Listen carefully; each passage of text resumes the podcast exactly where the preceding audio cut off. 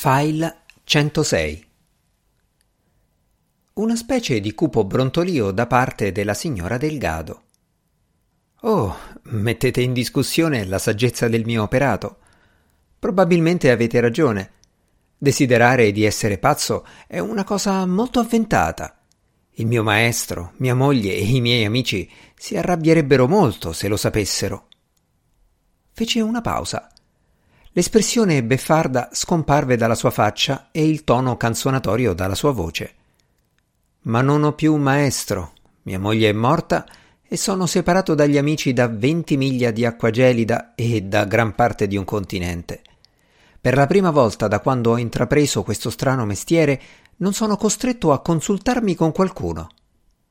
Allora, come cominciamo? Dovete darmi qualcosa? Qualcosa che serva da simbolo e da veicolo alla vostra follia. Si guardò intorno.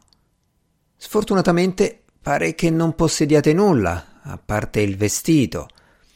Abbassò lo sguardo sul piattino che teneva in mano. E questo topo?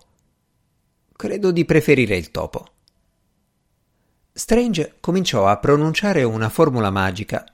Nella stanza si produssero lampi di luce argentea, qualcosa di intermedio tra una fiamma bianca e lo scintillio dei fuochi d'artificio.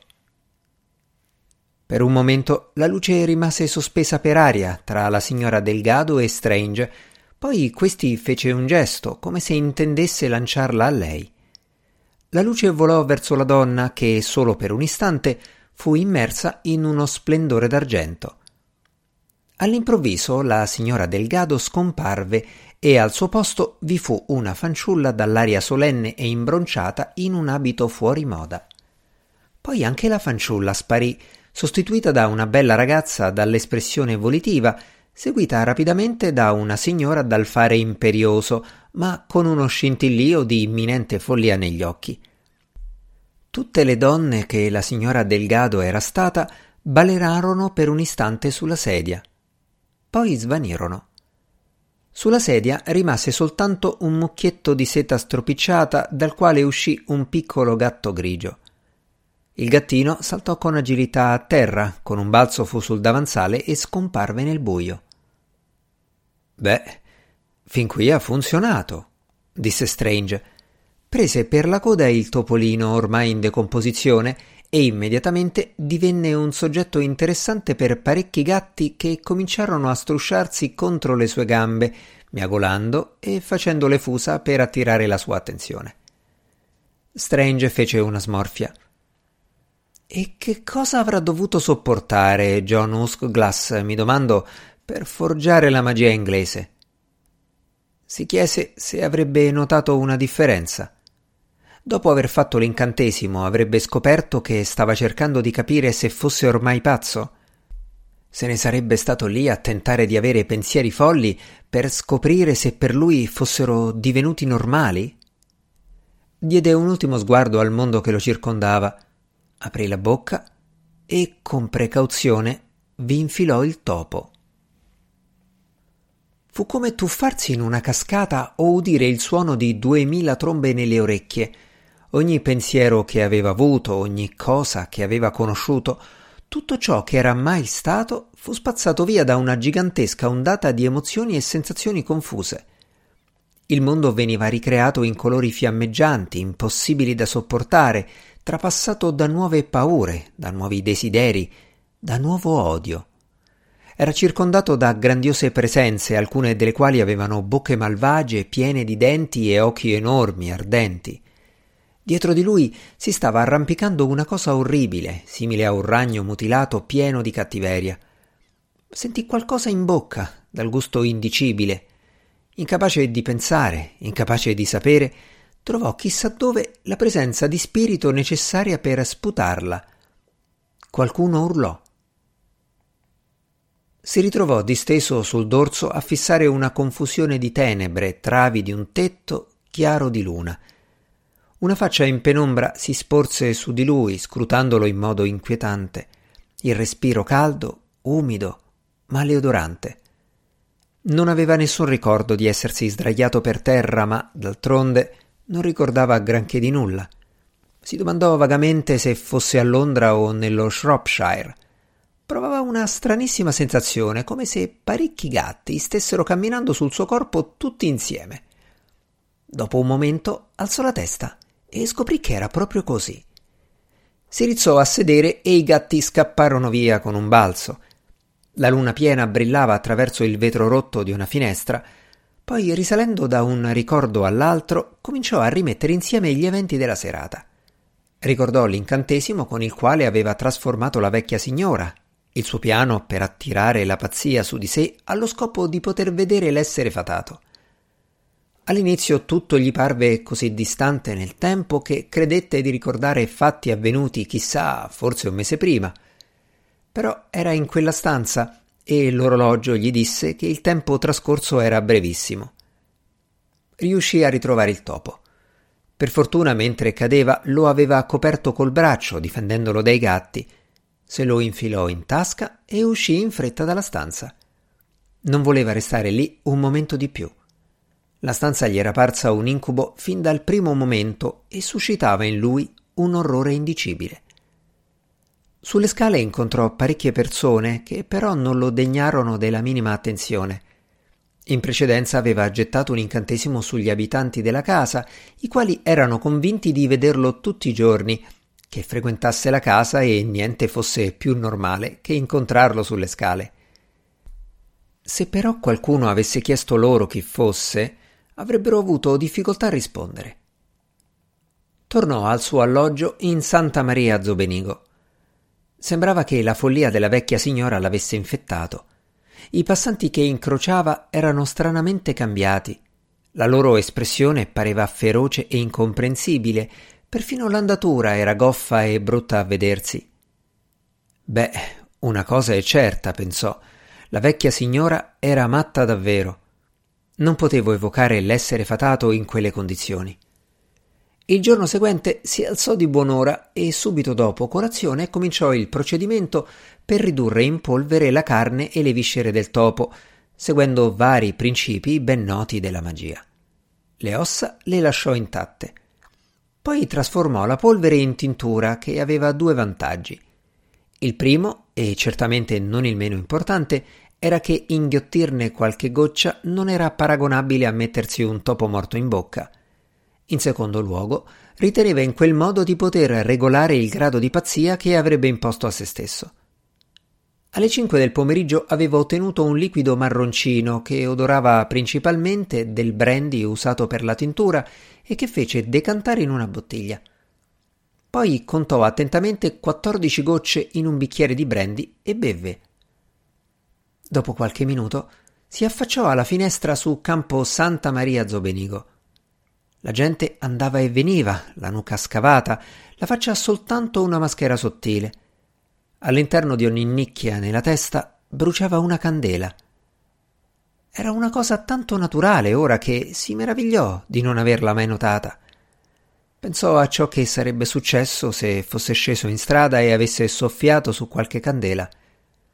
Il pensiero lo fece ridere e rise così forte da non riuscire a stare in piedi. La risata riecheggiò in tutte le stanze. Un barlume di ragione lo avvertì che non avrebbe dovuto farsi sentire dal padrone di casa e dalla sua famiglia, perciò si mise a letto e soffocò le risate nel guanciale, scalciando di tanto in tanto dal divertimento. La mattina seguente si svegliò nel letto con gli abiti indosso e gli stivali ai piedi, si sentiva sporco e a disagio, come accade quando si dorme completamente vestiti, ma a parte questo pensava di essere più o meno normale. Si lavò, si fece la barba e indossò abiti puliti, poi uscì per mangiare un boccone. All'angolo di Calle della Cortesia e Campo Sant'Angelo c'era un piccolo caffè. Tutto andò bene finché il cameriere non si avvicinò al tavolo per posarvi la tazza.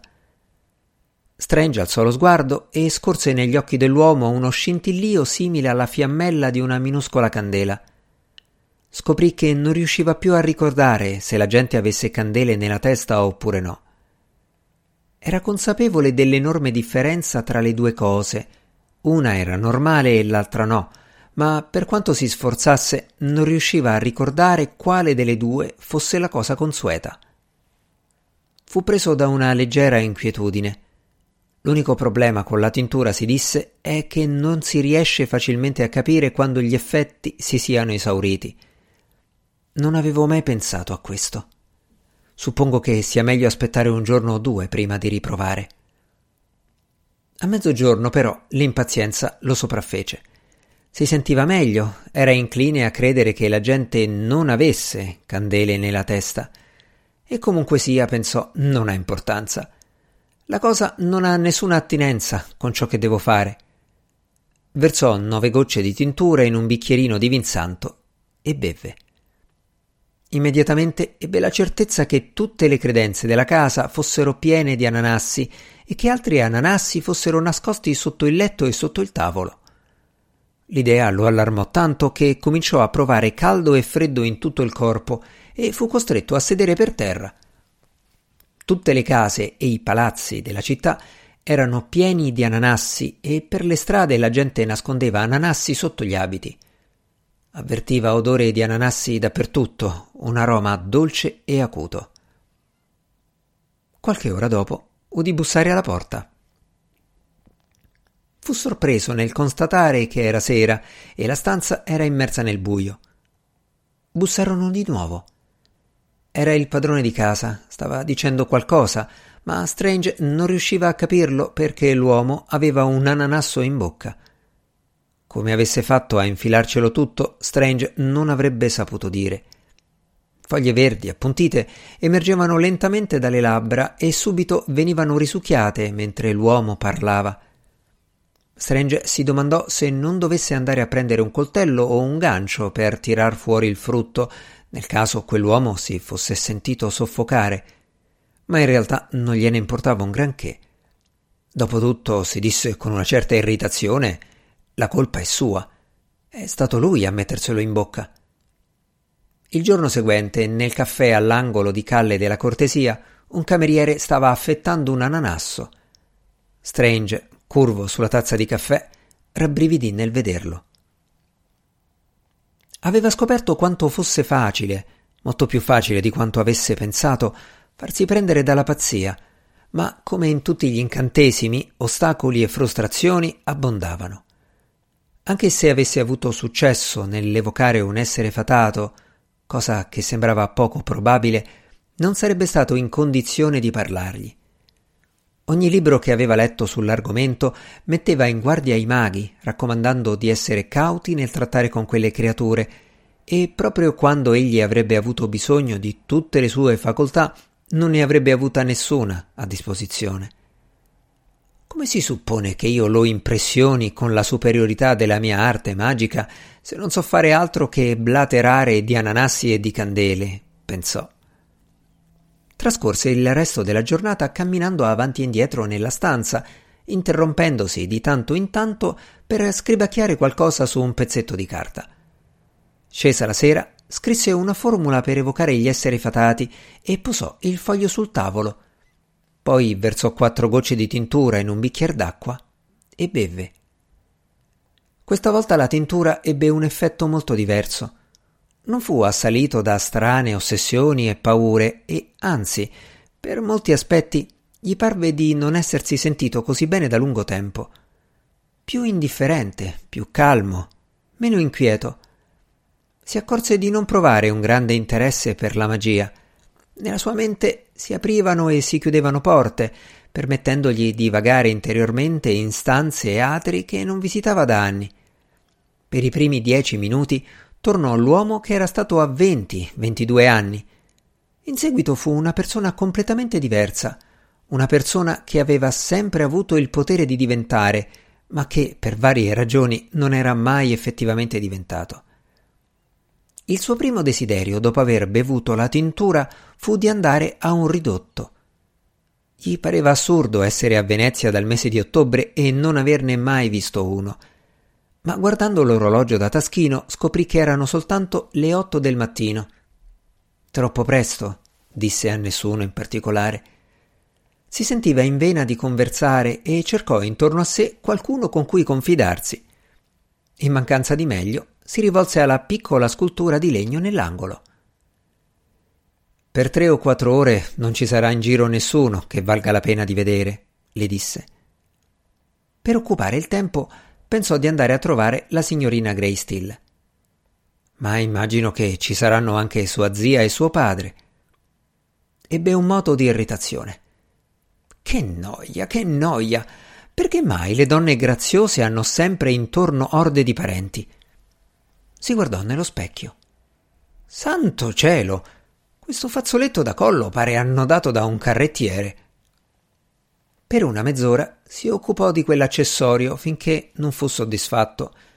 Poi scoprì di avere le unghie troppo lunghe e non particolarmente pulite.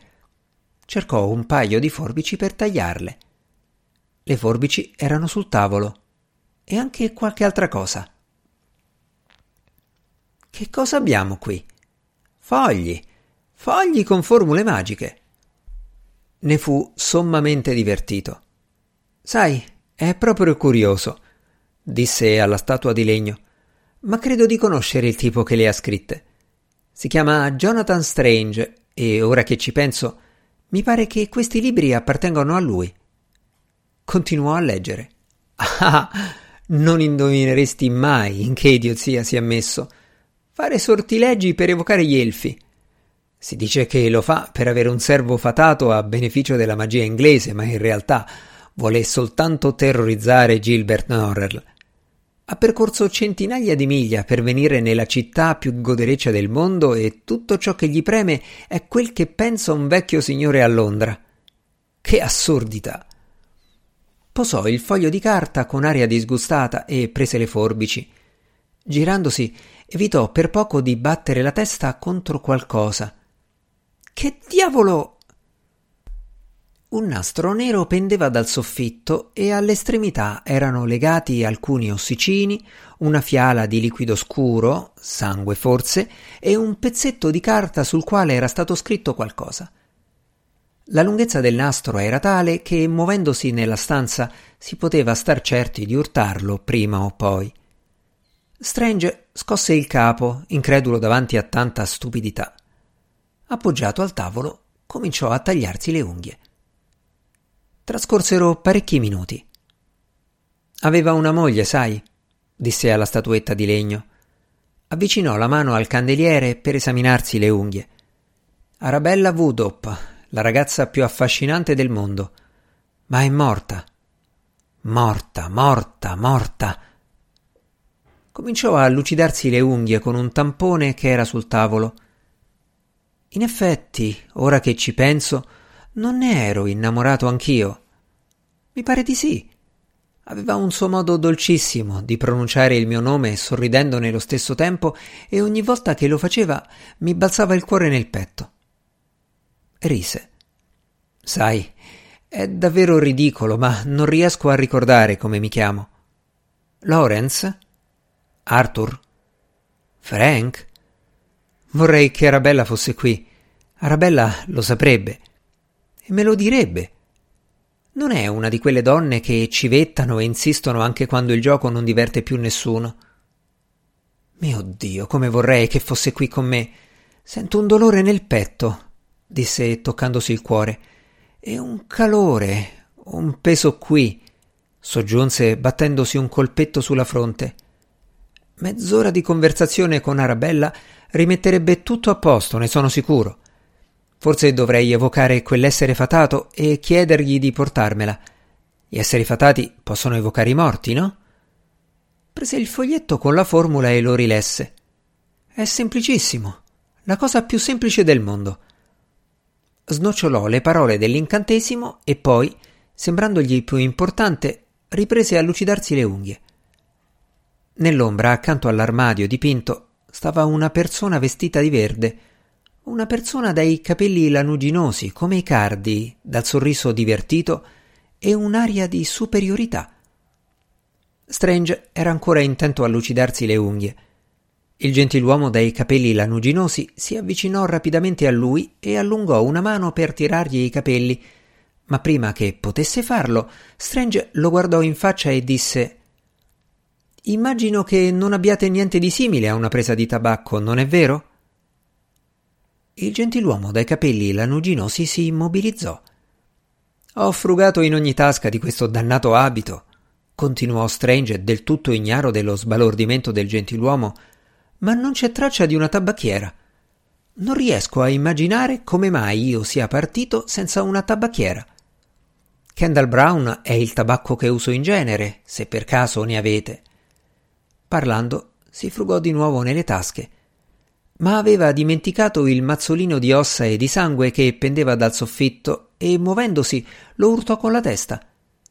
Il mazzolino oscillò all'indietro, oscillò in avanti e lo colpì dritto al centro della fronte.